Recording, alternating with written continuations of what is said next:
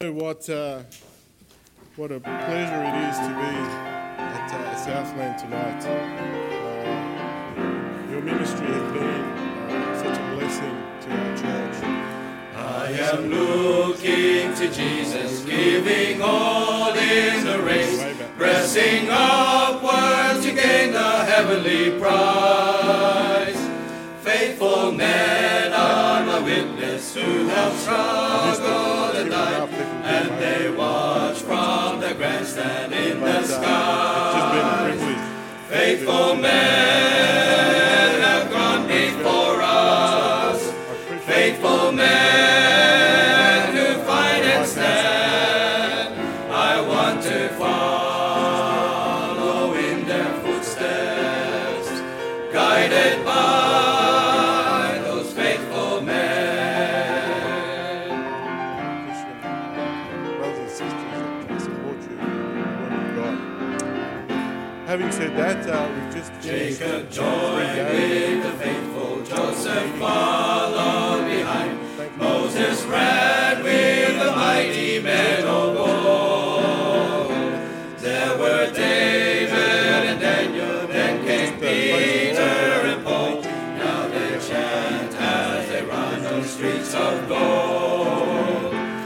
Faithful men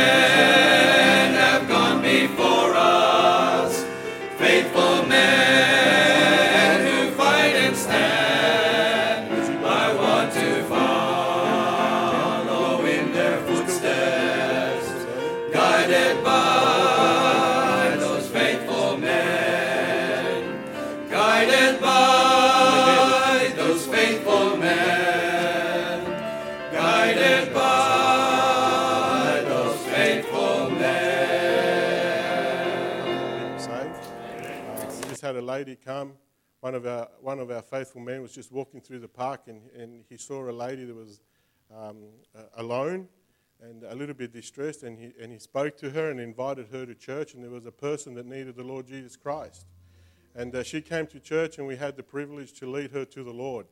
And uh, just uh, another soul that uh, was saved, and that's uh, that's just a, a wonderful thing. And that's what we're here to do, folks, is to do uh, go about the Father's business. Amen. But um, yeah, so 18 years. So my excuse me if I uh, I'm a bit tired tonight. It's been a, a you know conference. It's a long it's a long uh, uh, it's a long weekend, but uh, I'm, I appreciate that I get a chance to preach tonight. Amen. I, I usually don't, and uh, and- and conference sort of winds you up, and there's no outlet. So I'm glad that I got the chance to preach tonight, and uh, thank you so much uh, for inviting me. I love your pastor.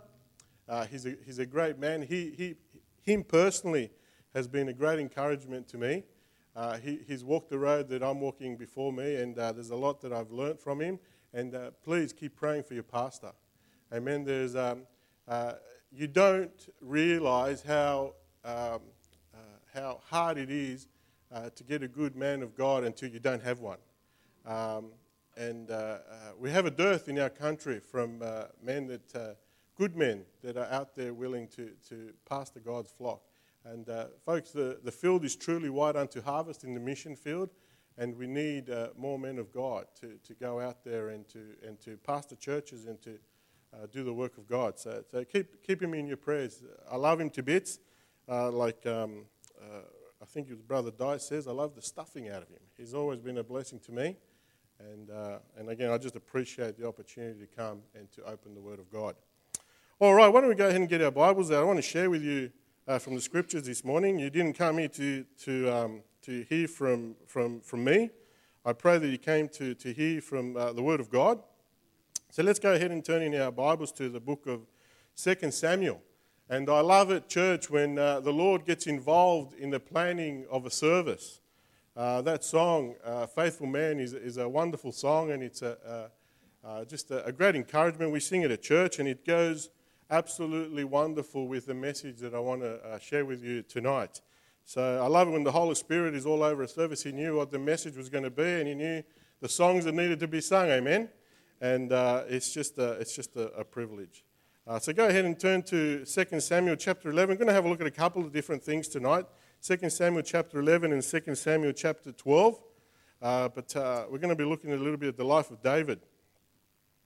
And uh, I've, over the last uh, year and a half, I've, uh, I've, I've, I've, had a vision. God has given me a, a heart's desire to, to lead God's people uh, at, at, Lighthouse Baptist Church. And, I, and, I've, and I've come to realize that, uh, uh, that my primary goal in the life of our church and in the life of our people is that, like you guys, that it is to glorify the Lord Jesus Christ, f- foremost and primarily. And, and I believe, church, that that is the single most important job of any Christian. That is to bring glory to God. Now, we do that through many different avenues in the church, um, through, uh, through, through many different types of ministries. We bring glory to God. And, and uh, one of the, the, the, main avenues that uh, we glorify our Savior is through our own personal spiritual growth. Uh, very important. And, and, church, you know that God wants us to grow. Right from the beginning, when uh, we called on the Lord for salvation, uh, God said to us, He said, start growing. In 1 Peter chapter 2 and verse 2, the, the word says, As newborn babes desire the sincere milk of the word, that ye may grow thereby. And throughout our life, God wants His children to grow. He doesn't want us to remain uh, the same. He doesn't want us to, to be stagnant in our Christian life. Or, and definitely, folks, He doesn't want us to go backwards. He wants us to grow and to go forward. Ephesians 4 tells us, uh, verse 14 and 15, that you henceforth be no more children, tossed to and fro and carried about with every wind of doctrine, by the sleight of men and cunning craftiness whereby they lie in wait to deceive. But speaking the truth in love may grow up into him in all things, the scripture says, which is the head, even Christ. So Jesus wants you, Jesus wants me, Jesus wants us to grow. Now, I want to ask you a question tonight, a serious question. How have you gone this year? How was your growth this year? Have you come along in your Christian life even since the beginning of, uh, of this year? Has there been growth? Sometimes people say, well, preacher, you know what? I haven't slidden back. I haven't gone forward, but I haven't gone backwards. You know, I'm just sort of uh, plodding along in my Christian life. And I want to encourage you, church, you know that God hates lukewarmness. God hates a mediocre, plodding along type Christianity, folks. You know that. You don't need me to tell you that. Can I tell you, church, I've, um, I'm preach, I, I, preach this to me and, and, and I preach it to you, but I tell you, your church is always an encouragement to me. Um, you can't be away from Southland too long because things change. Like these things weren't here last time I came. One day you're going to come in and the pulpit's going to be over there.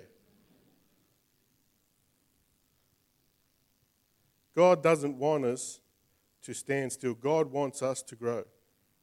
He tells the church in Laodicea, which some say is a, represent, a representation of Christianity today. He says in Revelation 3 uh, that I know thy works, that thou art neither cold nor hot. I would that thou, were, uh, that thou were cold or hot. So because thou art lukewarm and neither cold or hot, I said, I'll spew thee out of my mouth.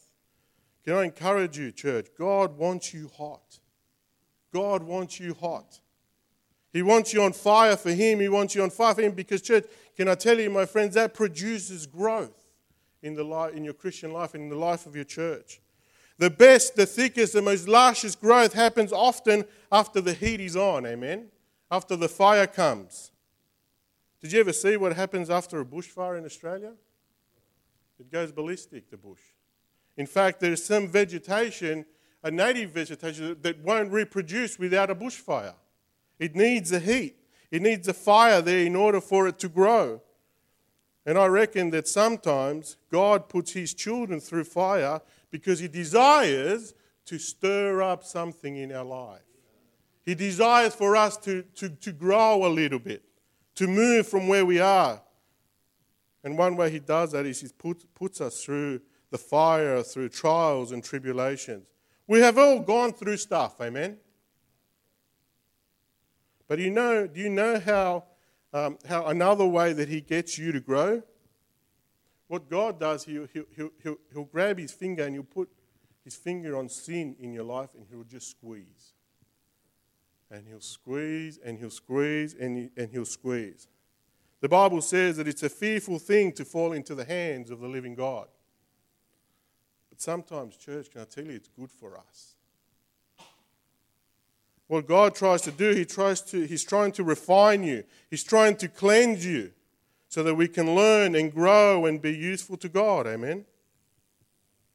God doesn't want to use marred and dirty vessels for His glory. And what God does at, at this point is sometimes he, he, he puts us through the fire in order to purge that we may grow thereby.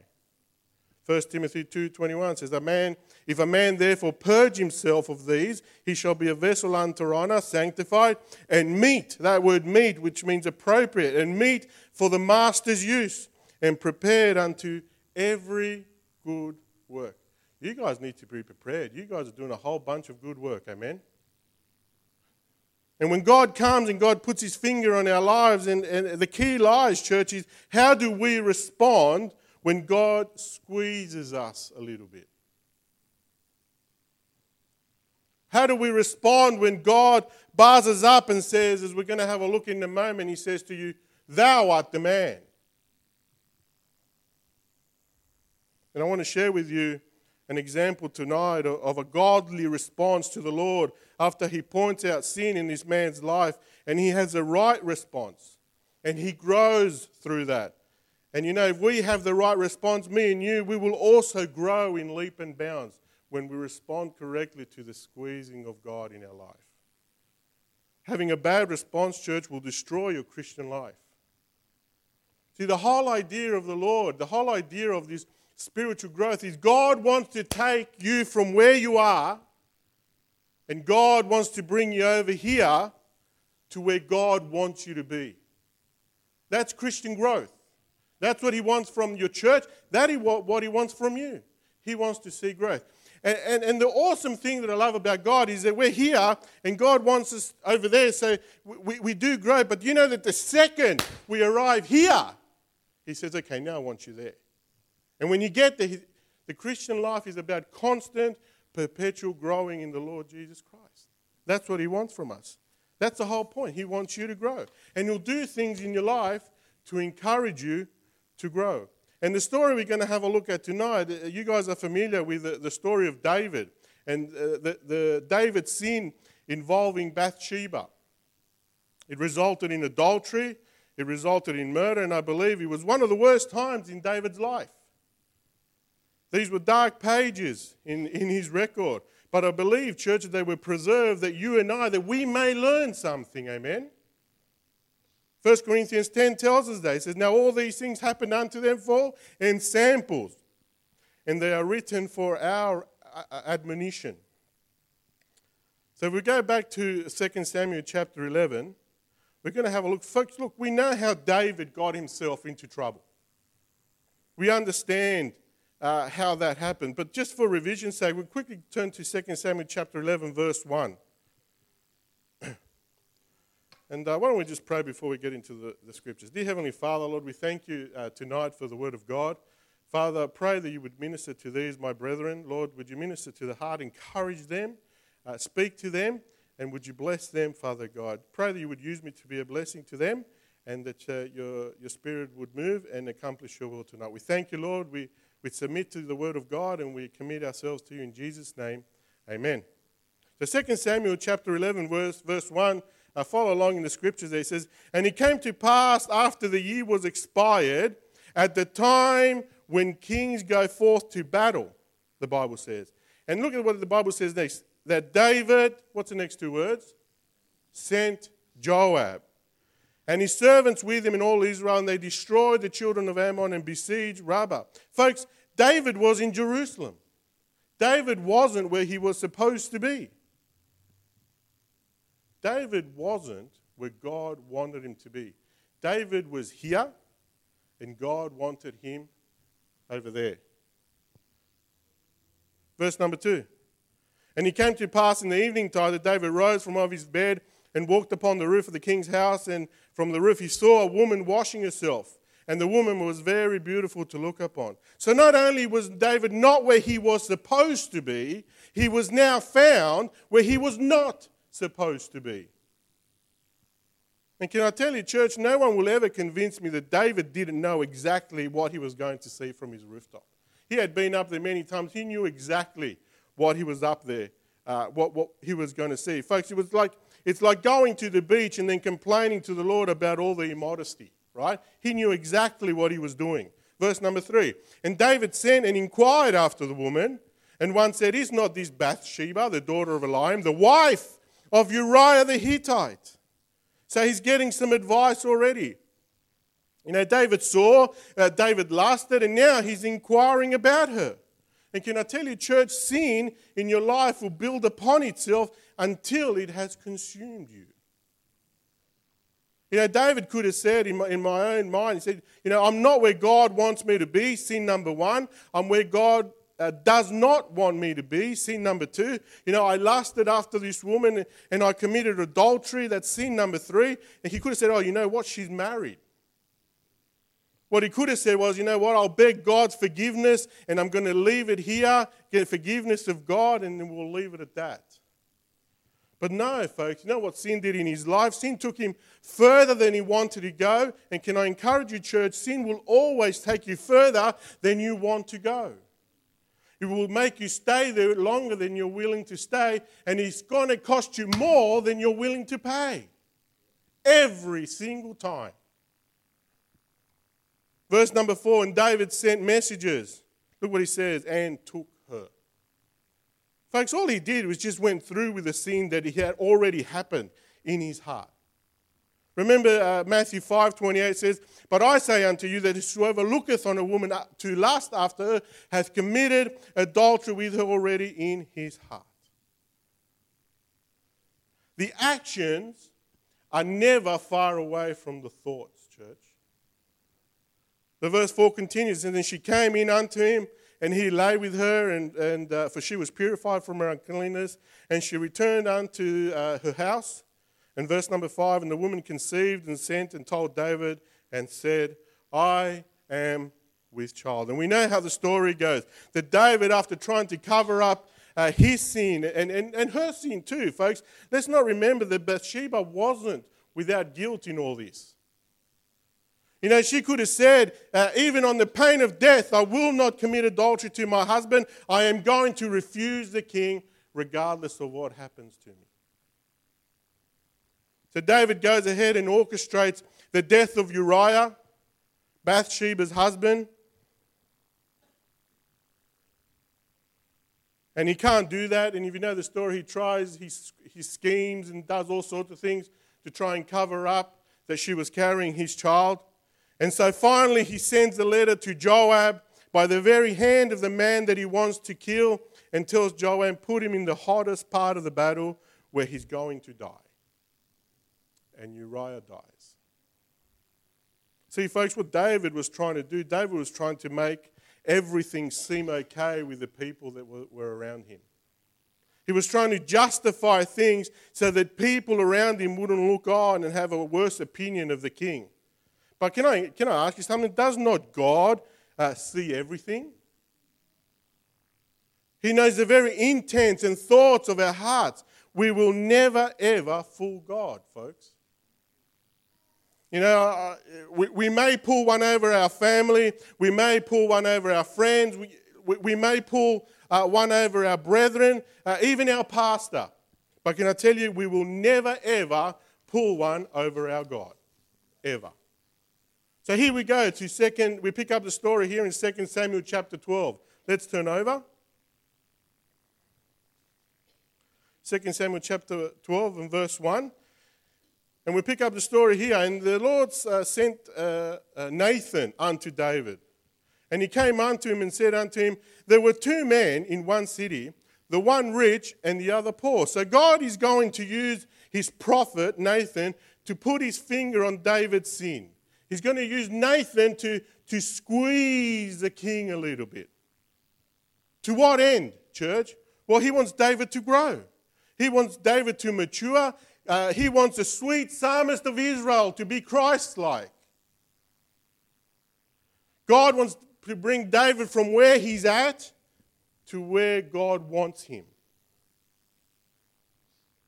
Verse number two, and he goes on. It says the rich man had uh, the rich man had exceeding many flocks and herds. So who's the rich man? We're talking about David. Verse number three, but the poor man had nothing. In this illustration, the poor man is Uriah. Uh, it says, uh, save one little ewe lamb which he had bought uh, and nourished up, and he grew up together with him and with his children, and did eat of his own meat and drank of his own cup and lay in his bosom and was unto him as a daughter. Folks, that's one special racket of cutlets, amen. That was pretty, pretty special to, to, to Uriah, what he had. No, verse number four. And there came a traveller unto the rich man and spared to take of his own flock and of his own herd to dress for the wayfaring man that was come unto him. And he took the poor man's lamb and dressed it for the man that was come to him. And look at verse number five. And David's anger was greatly kindled against the man. Can I ask you, uh, does David know what's going on at this point? He hasn't got a clue, amen? He doesn't know. And can I encourage you, church, we need to examine our own lives before we practice some righteous indignation against our brethren. And he said to Nathan, As the Lord liveth, the man that, had thus, that has done this thing shall surely, what's the next word? Die. Out of his own mouth comes the judgment of God. Verse number six. And he shall restore the lamb fourfold because he did this thing and because he had no pity. And verse number seven here, here we go. And Nathan said to David, what's the next four words? Thou art the man. You're the one that I'm talking about. Thus saith the Lord God of Israel I anointed thee king over Israel, and I delivered thee out of the hand of Saul. And I gave thee thy master's house, and I gave thy master's wives into thy bosom, and gave thee uh, the house of Israel and, the, and of Judah. And if that had been too little, I would have moreover given unto thee such thing, uh, sorry, such and such things. And that's often the problem today, church. It is never enough. Verse number nine Wherefore hast thou despised the commandment of the Lord to do evil in his sight? Thou hast killed Uriah the Hittite with a sword, and hast taken his wife to be thy wife, and hast slain him with the sword of the children of Ammon. Verse number 10. Now therefore the sword shall never depart from thine house. Look at this, because thou hast despised who? Me. That's God speaking. And has taken the wife of Uriah the Hittite to be thy wife. And I love, if you go through um, in, uh, in Samuel and in Kings, you know, often, often, often when God refers to Bathsheba, he doesn't refer to her as Bathsheba. He honors Uriah and refers to her as the wife of Uriah. Before God, uh, and I'll tell you a little bit more of that in a second, uh, uh God honors Uriah, amen? But I want to encourage you, know, when we sin, we show God that we despise him. That's what the Bible says. Verse 11 Thus saith the Lord, Behold, I will raise up evil against thee out of thine own house, and I will take thy wives before thine eyes, and give them unto thy neighbor, and he shall uh, lie with thy wives in the sight of this sun. Verse 12 For thou didst it secretly. And that's the way sin is usually carried out in secret. And he says, But I will do this thing before all Israel and before the sun. God is saying, Your judgment, David, won't come in some dark corner where no one is going to know about it. It's going to be out in the open sunlight for everybody to acknowledge. And here's the crux of the message. What is David's response, church? How, how would you react? How do we react to the chastening of the Lord? What is our, uh, our demeanor? How do we come to God when God squeezes us, when God puts his thumb on our lives, he puts his, his hand on, on our sin? How do we react? Do we cringe at what people may find out about us? Verse number 13, look at this. And David said unto Nathan, I have sinned against the Lord. And Nathan said unto David, The Lord also has put away thy sin. Thou shalt not die. I mean, amen. Under the law, that's what they both deserved. Amen. Verse 14 Howbeit, because by this deed thou hast given great occasion to the enemies of the Lord to blaspheme. Can I tell you that is, a, that is one of the most putrid things about sin in our lives? That uh, we may deal with it, but you know what he does? He gives the unbeliever occasion to point his finger at God. And that is the worst thing about sin. Not that we transgress, but that the unbeliever says, That's your God. The devil goes, That's your child. We have to think about these things, church, when, we're in the midst of these things. Verse 14. The judgment comes. The child that is that uh, sorry, the child also that is born unto thee shall surely die. Verse 15. And Nathan departed unto his house, and the Lord struck the child that Uriah's wife bare unto David, and it was very sick. And we know the story ends that the child passes away. So, my challenge tonight that I want to encourage you in church is what can we learn, especially from David's response? There's something that we can pick up in our lives that will encourage you to grow. God wants to take you from where you are and put you where He wants you to be. And we need to pick up some things that happened to David. The first one is this we are often blind to our own faults. You know, David could easily see the sin in the rich man of Nathan's story, but he could not see it in himself. And he took a direct accusation of Thou art the man by Nathan for him to see it.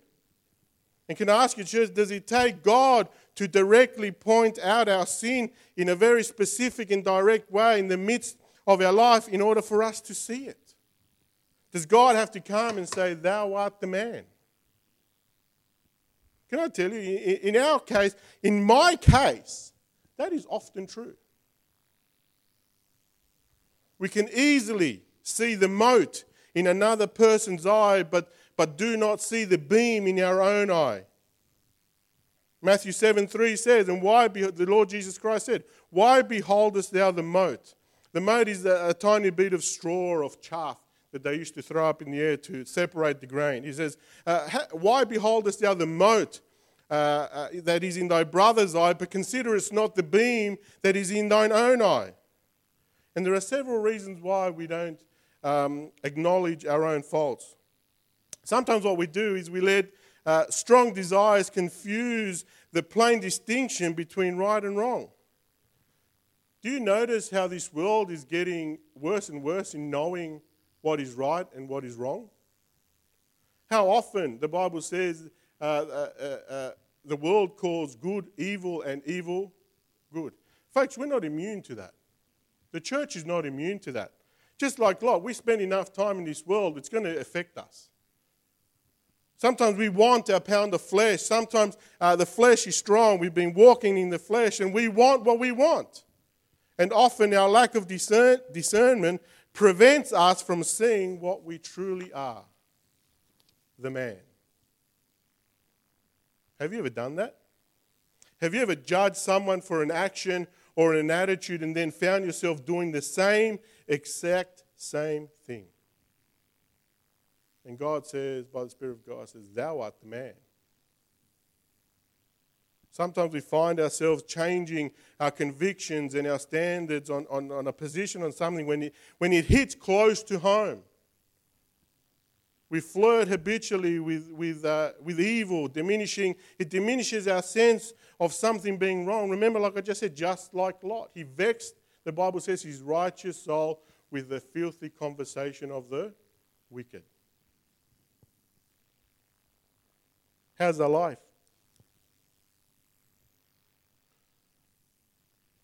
Maybe, maybe things like accepting the world's definition of immodesty. Is that right to say? In regards to dress. See, folks, it's easy to judge righteously when it's others that people are looking at. But how about when it's one of our own family? Where's the standard go there? Sometimes we just plain out refuse to apply principles of Scripture to, uh, to the moral nature of the way we want to behave. Do we struggle, folks, with, ever, uh, with even knowing if certain habits and certain behaviors are consistent with a Christian life? And by not knowing what we do is we behave in a way more becoming a person of the world than one that, who claims the name of God. Did David beha- behave like a man after God's own heart? Not at all. Did David behave, behave like the sweet psalmist of Israel? No. David wasn't where God wanted him. He was found where he wasn't supposed to be, and he was found doing the things he shouldn't have been doing. In fact, and I tell you, he didn't even realize one iota that he, what was going on. He was in complete ignorance. So the question is did God find him guilty? Absolutely. Folks, ignorance is no excuse before the Lord. And because I am, and we are often blind to our own faults, we need to be thankful for friends like Nathan that come and say to Hey, what are you doing? What, what are you thinking? Why are you even going there? We'd have to be thankful for our friends that come and say, Thou art the man.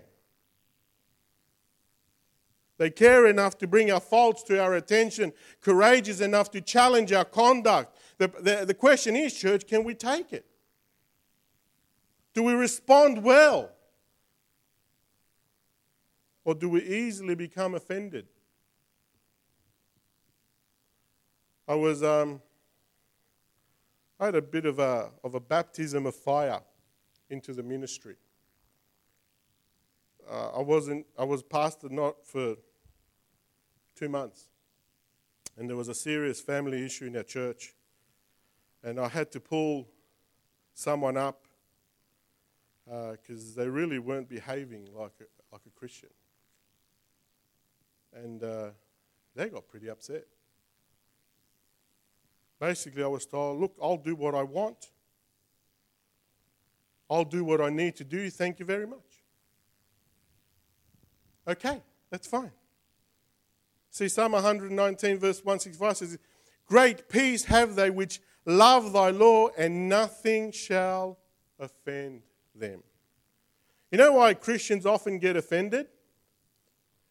Because we're not where we are where we're supposed to be spiritually. There's no love of God's word. We're not here, we're stuck there.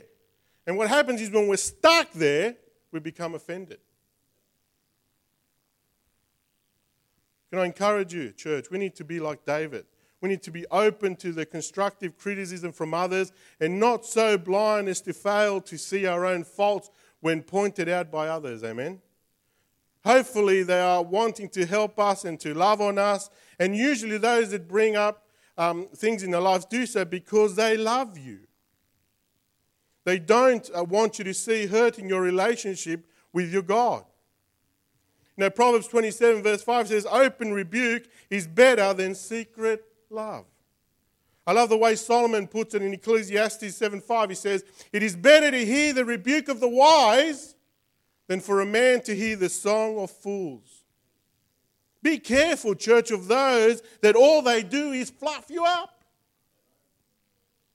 You need someone to come and say, Where were you tonight? Where were you? I needed you here. That's showing love, church. The other thing that's good at being at the end of Thou art the man, it is, uh, it's, it's God's way to bring about repentance, to bring about the changed heart uh, in, in his people.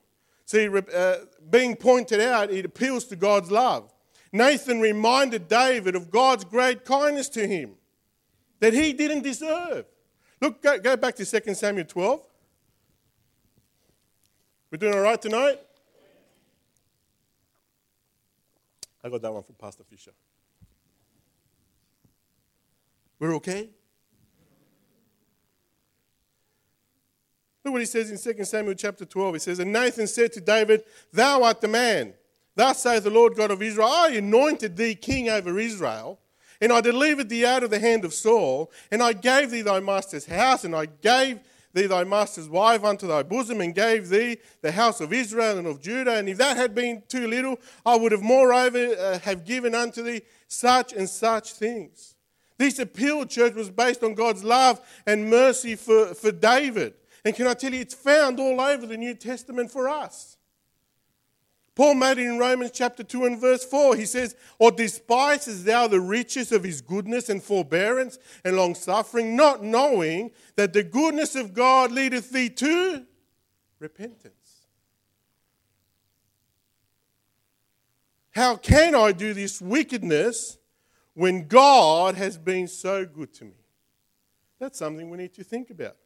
I love Joseph's example. A man in a foreign land being tempted uh, by a, a wicked woman to do wickedness before the Lord, and his defense was, How can I do this great wickedness and sin against God? You know what leads you to change your mind about your sin? The goodness of God. And can I tell you, church, we need reminding often. Peter reminded them in Acts chapter 10, verses 33 to 34 uh, sorry, 34 to 30, uh, 43.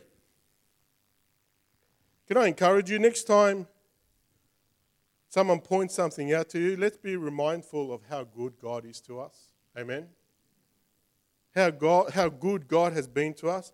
See, the best way to bring about repentance is what, what Nathan did reveal the sin. God wants to reveal it to us. Nathan was very clear in telling David what he did wrong, 2 Samuel 12 9. Wherefore thou hast despised the commandment of the Lord. Look at it there with me. It says, to do evil in what? In his sight. There's no hiding sin from God. Thou hast killed Uriah the Hittite with a sword, and hast taken his wife to be thy wife, and hast slain him with the sword of the children of Ammon. Folks, you know what? People will not uh, change their mind about sin. People won't uh, repent unless they realize they have sinned against the holy God. It is necessary to understand that sin is against God. And can I tell you, if someone's going to do that in your life, or if you are going to do that in someone's life, make sure you do that with a godly attitude. Make sure that we do it in humility and meekness. If we can't do it with that heart, just leave it alone. We'll make it worse. There's no need to put others sin on Facebook or to email everybody. That just gives occasion to blaspheme the name of the Lord. Reveal it. God reveals it to us. Warn them of the consequence. God will tell you what the consequence, He's told us in His Word. Nathan spelled out to what would happen to David because of this thing in 2 Samuel chapter 12.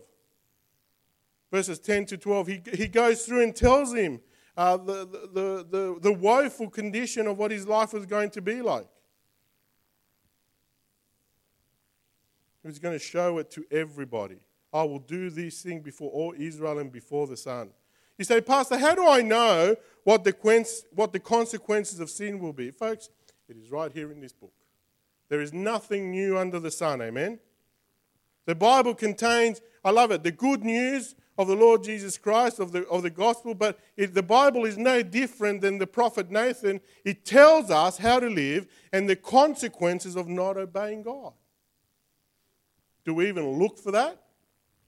In Romans 2, I just read out for you uh, verse 4, it says, Or despises thou the riches of his goodness and forbearance and long suffering, not knowing that the goodness of God leadeth thee to repentance. But look at verse number 5, he says, But after thy hardness and impenitent heart, treasure up, uh, treasurest up unto thyself wrath against the day of, uh, of wrath and revelation of the righteous judgment of God. Verse number six, who will render to every man according to his deeds.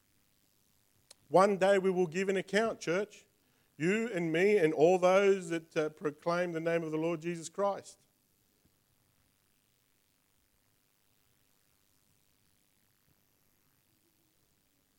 We do it with the gospel, don't we? Brother EJ, you went to uh, the Philippines and you were trying to, to reach souls over there, amen? And there were 20 people saved. I bet you by the time those folks called on the Lord, they knew exactly what the consequences would be if they didn't. You know what, church? If you love someone, you need to let them know what the consequences of bad decisions will be. There's no time for Christianity, for people that know the Lord, to be uh, pussyfooting around issues. If you love someone, tell them, hey, this is going to wreck your life. This is going to be bad for you, but I love you. I don't want to see you wreck your relationship with the Lord. Love them. David provides the proper attitude to this thing. I, I love what David says. See, David made it personal. In 2 Samuel chapter 12, verse 13, go back there. He says, he, you know, he says, I have what? I. He says, I have sinned. You know, David didn't try and put the blame on Bathsheba. And like we said, she had her, her, her own thing to deal with.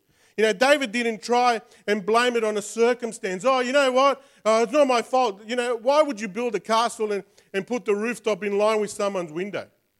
That's, that's just bad design. It wasn't my fault. You know, what was wrong with Bathsheba? You know, she couldn't buy some Venetians, go to half price shutters there, get something to cover up the, the bath.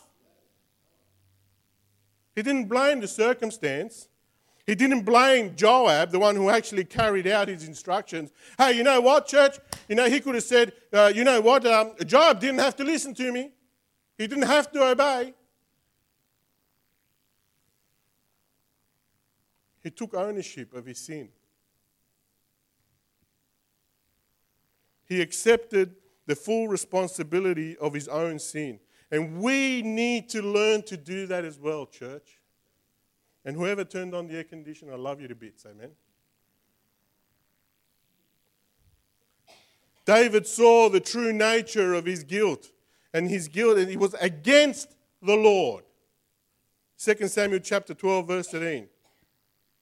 Look, it is true. I'm not saying, church, don't misunderstand me.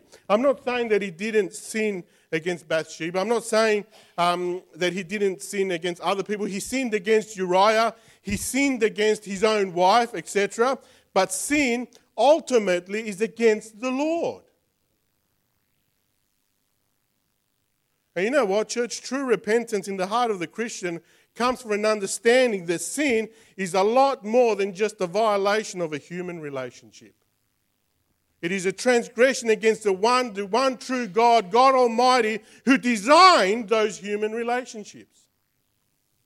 It is an affront against God who created us in his image. Did you ever notice how David puts it in Psalm 51? I'll read it to you for time's sake. Psalm 51, verse 3 and 4. He's there. He's pouring his heart out against, uh, uh, to, he's pouring his heart out to the Lord, confessing his sin. And he says in verse number three, For I acknowledge my transgression, and my sin is ever before me.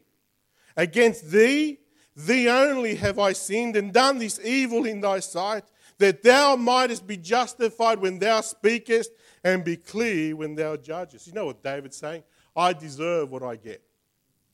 You know, Lord, you know everything. You're going to be clear when you judge. And often, church, is going to tell you our repentance falls short because we acknowledge that we did something that God doesn't like, but we often fail to see that it's against God. The proper attitude to all sin is I have sinned against God. I wonder. I wonder if every time we make a stupid, and I've made plenty in my life, right? If we, when we go, we're about to make a stupid decision, if we realize that what we're doing, if it's against God, if we would go through with it. If David sat there and said, you know what, I want to commit adultery, but this woman is married to God. Would he have done it? You'd have to be pretty, pretty thick in the head to, to do that to God, amen? How about when, when um, uh, something like thieving, like stealing, whatever that may be, downloading from the, whatever it is. If you said, if people said, um, this thing it belongs to God, I'm going to take it from Him, would we do it? See, the problem is that there's no, there's no connection sometimes between sin and the fact that we're doing it against God. Anything that is sin is like doing it directly to God. We need to think about that. You know, you know young people, when, um, when we disrespect mum and dad, and I did that plenty in my life, I was saved when I was 28. I was a real rat pack. Think about this. Would you speak to the Lord Jesus Christ like that? Oh, it's not sin because uh, it's only to my folks. Really? That's what sin is. It's when you disrespect your parents, when you go off Adam, it's like you're saying it to the Lord Jesus Christ in his face. That's what it's like. That's what all sin is like. But I want to encourage you one more thing is that the pardon provided by God if we have the right attitude when he gets pointed out by God. See, David's forgiveness was immediate. And I love that. Look at 2 Samuel uh, verse uh, 13, uh, chapter 12, verse 13. I'm, I'm not long. And David said unto Nathan, I have sinned against the Lord. And Nathan said unto David, The Lord also hath put away thy sin. Thou shalt not die. Folks, it wasn't just something that David said. This thing was a condition of his heart. He understood what the issue was and he came to the Lord repentant, and the Lord knew it. And forgiveness was instant. But we have to come to the Lord that way. God is not someone in heaven with a big stick that's looking at punishing you all the time.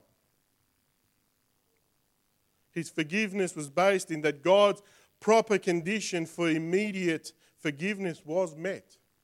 And you say, Preacher, what condition? Oh, there's a condition to get God's forgiveness, church. In his case, in David's case, a confession of his sin and a desire to be forgiven was evident. Nathan said, The Lord has also put away your sin. That phrase, put away, similar to other terms suggesting a complete forgiveness of sin, a, covered, the sin was blotted out, remembered no more. Can I encourage you, church? God's forgiveness is exactly the same today for you. It is both immediate and it is both complete. But there is a condition. Have a look at 1 John 1 9. Turn over there.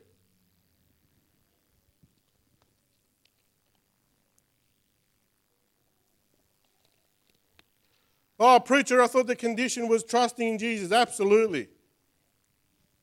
But there's God, something that God wants you to do for, for, for Him to forgive you. In the life of every Christian. 1 John 1 9, a verse that you know well. He says, We confess our sins. He is faithful and just to forgive us our sins and to cleanse us from all unrighteousness. Is that how that verse starts? How does it start? What's the word? I'm, not, I'm, I'm a wog boy, right? But I understand a little bit of English. Isn't the word if conditional? If, if you confess your sin, God is faithful and just to forgive us our sins and to cleanse us from all unrighteousness. Folks, not only do we have to be sorry for our sin and have a deep desire not to want to do those things anymore, but we have to acknowledge it to God. Because speaking it tells God, you know what, I know what God, God sees and says, I know that you're sorry. You're confessing it before me. If we confess our sins, He's faithful and just to forgive us our sins and to cleanse us from all unrighteousness. And I tell you, church, I've, I've met people that love their sin and are not willing to, to confess it and give it up. And if that's the case, if you're here tonight and say, you know, I love my sin, well, I dare to say, church, you know, probably uh, examine your salvation. A Christian should have a problem with sin.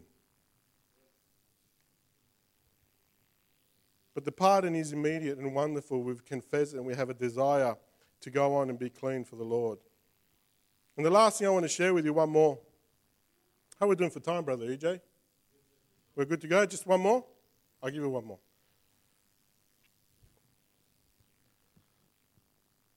Sometimes, church, the forgiveness is immediate and wonderful and complete, and we're washed, but be willing to cop the consequences anyway. God is holy and just. And the blood of the Lord Jesus Christ has got value. It's not a cheap salvation what we have. And if we do something and God forgives us, He forgives us based on the blood of the Lord Jesus Christ. And the blood of the Lord Jesus Christ was worth a lot to his Father. David learned this from Nathan.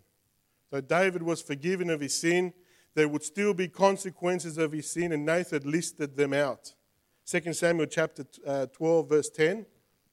All of which came to pass exactly as God had said. And can I encourage you, church? It will always be as God has said, every time. You know, the baby passed away, the baby died. You know what, church? Sometimes the innocent pay the price. We have to be careful of the choices we make.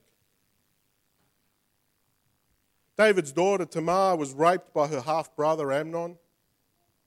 One son, that same son, Amnon, was killed by the other one, Absalom. Absalom led a conspiracy to take over his father's kingdom, later pursues David and tries to kill, kill his dad. He goes and, and lays with his father's concubines before all Israel. And Absalom finally, too much to David's um, uh, mourning, uh, he, uh, Absalom is killed by Joab, the man who uh, David trusted. Some pretty heavy consequences for something that he was completely forgiven of. But, church, let's be sober today. The, the truth is often the same today as well. You know, in, in our world today, an alcoholic may quit drinking and be completely forgiven, but still suffer the physical consequences of alcoholism.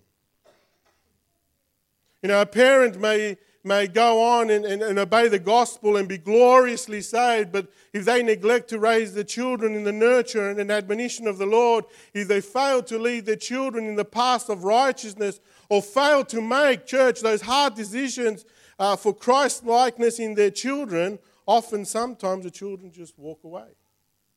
That's a consequence. Sadly, a marriage may be damaged beyond repair through unfaithfulness. And though the guilty party may repent and be forgiven, can I tell you that the trust is never usually restored completely the way it was? Sin has consequences. I had a man in my church, wonderful guy. He came to me and said, uh, Pastor God called me to preach. Said, Wow. I said, that, That's a, a high calling. He says, But I, um, I, uh, I married an unsaved girl, knowing that it was wrong.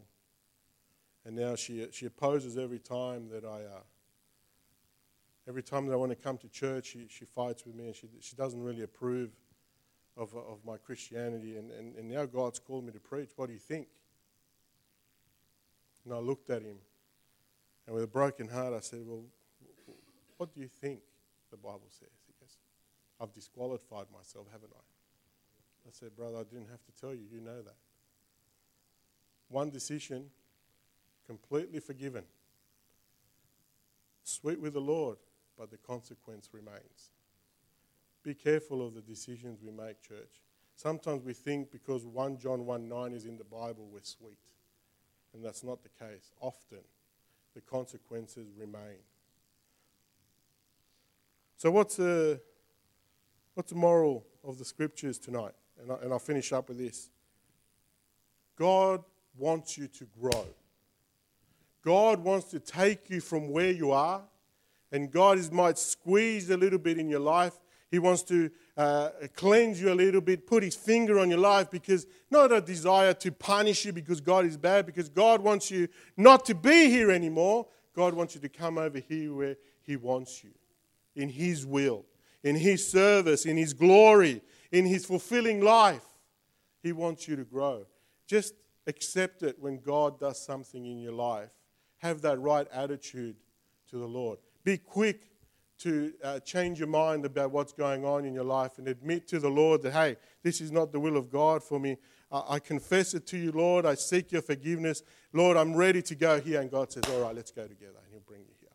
And when you get here, you might go a little bit in that, and then, you know what, God might just have to squeeze that little bit more because now He wants you over there. And just keep following the Lord. Keep growing, church. Sometimes we're stagnating our Christianity, and all we're doing, can I be honest with you, all we're doing is we're asking God for it. grow with the Lord as He leads you. Uh, accept the chastening of the Lord. Like it when someone comes to you and says, Thou art the man. All right, let's talk. Let's talk. Because that person may want just to follow you over to where he is. Amen. Let's be sensitive to the leading of the Spirit of God. Let's pray. Dear Heavenly Father, Lord, we thank you uh, tonight for the Word of God. Father, you know that I love these folks. Uh, Lord, uh, they're precious to me, and I have a, a, a, desire from my heart to see this church grow, uh, its people to grow and flourish and go forward for God and, and just be used of the Lord in a mighty way. Help them to be indeed a light for this area. Uh, encourage them, use them for your glory, and build them. I thank you, Lord, for them, and I commit them to you in Jesus' precious, wonderful name, I pray. Amen.